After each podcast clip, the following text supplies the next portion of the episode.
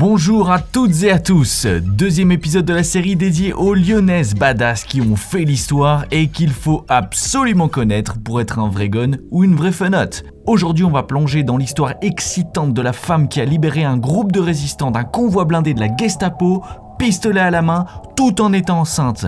Voilà le genre de meuf badass qu'est Lucie Aubrac. Allez, let's go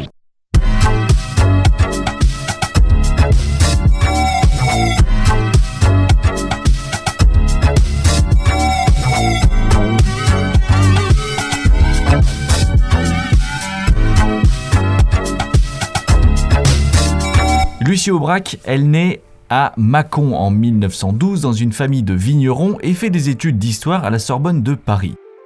À Strasbourg, où elle est affectée comme professeure, elle rencontre son futur mari qui est d'origine juive et qui s'appelle Raymond Samuel. En 1932, dans le cadre du Cercle international de jeunesse dont elle fait partie, elle se rend à Berlin et commence à voir le fascisme monter en Allemagne. Elle écrit un article là-dessus d'ailleurs.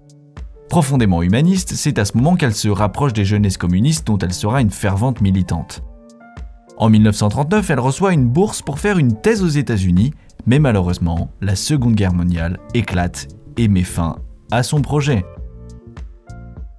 En 1940, son mari Raymond part à la guerre et il est fait prisonnier de guerre à Sarrebourg, en Lorraine, et Lucie organisera la première des moult évasions qu'elle réalisera pour l'en sortir. En 1940, fuyant la zone occupée, le couple, tout juste marié, s'installe à Lyon. Elle deviendra professeure au lycée Edgar Quinet dans le 6e arrondissement. C'est à cette époque qu'elle rencontre Emmanuel Dastier de la Vigerie, via un ancien collègue professeur euh, de Strasbourg. Cet Emmanuel Dastier a fondé deux mois plus tôt une organisation anti-nazie et anti-vichiste nommée la Dernière Colonne. Et il cherche des volontaires pour différentes missions secrètes. Les époux Samuel s'impliquent énormément et Lucie distribue des tracts, recrute des nouveaux membres, font du sabotage.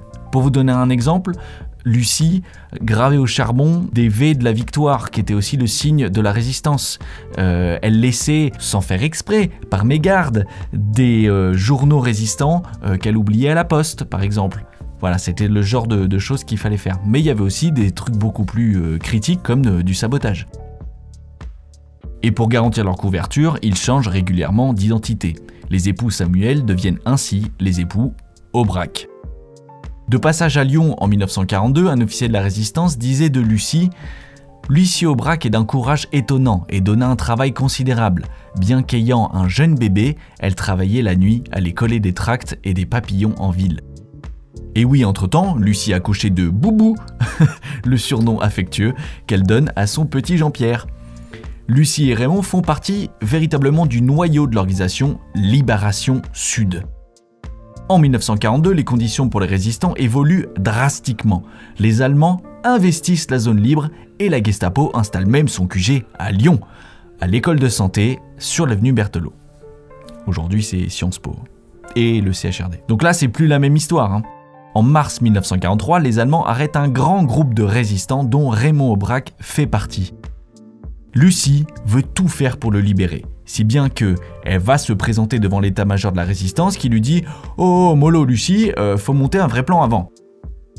Elle, elle se chauffe, elle s'en va les couilles, elle n'a pas le temps. Elle va voir direct le procureur en charge de l'affaire dans son bureau et elle le menace de mort, comme ça. Mais ça fonctionne en vrai. Raymond Aubrac est mis en liberté conditionnelle. Mais Lucie veut aller plus loin. Faut pas oublier qu'il y avait eu euh, une rafle et qu'il y avait eu euh, beaucoup plus de résistants qui avaient été euh, chopés. Et pas que Raymond. Donc Lucie veut aller plus loin. Et elle veut libérer tous les autres qui sont en prison. Et c'est à ce moment que Lucie va acquérir ses lettres de noblesse dans l'évasion. Hein, ça va devenir la professionnelle. Donc en fait, sa technique, c'était de faire passer à la cuisine de la prison de la bouffe empoisonnée, donc à soudoyer les gars qui sont occupés, pour les donner à ses copains résistants qu'ils le mangent, qu'ils deviennent malades pour qu'ils soient transférés à l'hôpital, là où il y avait beaucoup moins de surveillance. C'était plus facile d'y rentrer. Et le lendemain de leur transfert, Lucie avec un petit commando se ramène et les sort de l'hôpital. Et hop, mission accomplie, formation du lézard. C'est pas ça qu'on dit. Hein. le 21 juin 1943, c'est un jour noir pour toute la résistance française. À Caluire, une réunion avec tous les officiers de la résistance est rapportée par magie hein, aux oreilles de la Gestapo, qui débarque et du coup et les chope tous. Jean Moulin et Raymond Aubrac en feront partie. Ils seront emprisonnés au QG de la Gestapo sur l'avenue Berthelot. Gros coup dur. Mais Lucie ne baisse pas les bras. Après tout, c'est elle l'experte des évasions, et elle compte bien le faire sortir son Raymond. Après tout, ça serait que la troisième fois. Hein. Elle met donc en place une évasion spectaculaire, et ça commence par aller voir Cash, le chef de la Gestapo, le terrible Klaus Barbie, dans son bureau. Elle se présente sous un faux nom comme la fiancée enceinte de Raymond, qui s'appelle pas Raymond officiellement, hein, bien évidemment.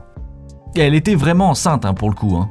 Et en fait, elle trompe Klaus Barbie en prétendant que bah, une femme comme elle, non mariée, ne pouvait pas accoucher sans être mariée. Et que, ben, avant une exécution, il y avait la possibilité pour un prisonnier d'avoir un mariage in extremis, ça s'appelait.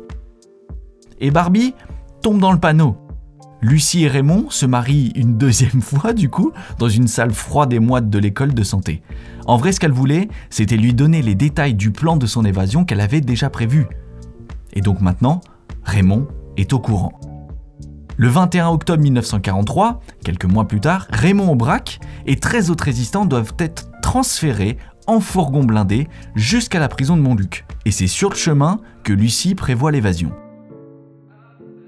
Remontant l'avenue Berthelot, trois voitures, des tractions noires similaires à celles qu'utilise la Gestapo, roulent à fond de balle, arrivent au niveau du fourgon blindé.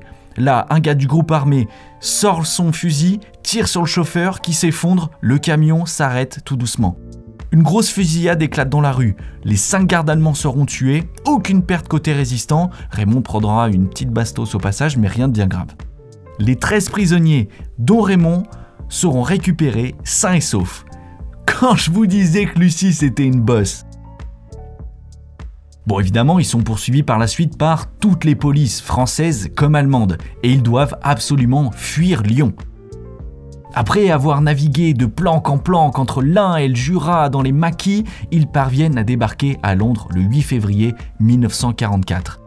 Et Lucie, qui était enceinte hein, pendant toute cette cavale, accouchera 4 jours plus tard à Londres d'une petite Catherine, qui était son prénom de couverture, un alias, et qui aura pour parrain le général de Gaulle. À la sortie de la guerre, Lucie ne s'engage pas en politique, hein, comme beaucoup de résistants le font. Elle, elle préfère œuvrer en faveur de la paix et du droit des femmes.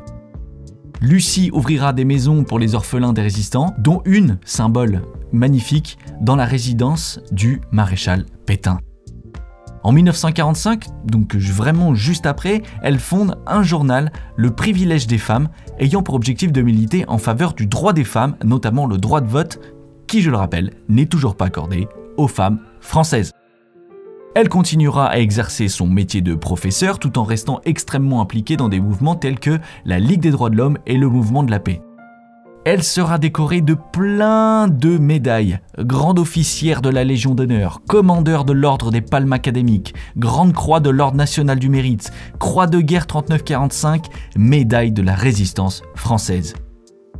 Finalement, elle mourra en 2007, à l'âge de 94 ans, et des hommages nationaux lui seront rendus partout en France, notamment de la part du président de la République.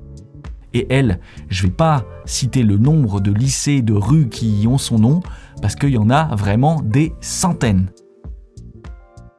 Voilà, c'était l'histoire spectaculaire de Lucie Aubrac. J'espère que ça vous aura plu. Au fait, cet épisode, c'est le deuxième d'une série de 5 sur les lyonnaises badass dans l'histoire. Le prochain sort demain. Le précédent est déjà sorti évidemment. Donc, restez connectés. Allez, ciao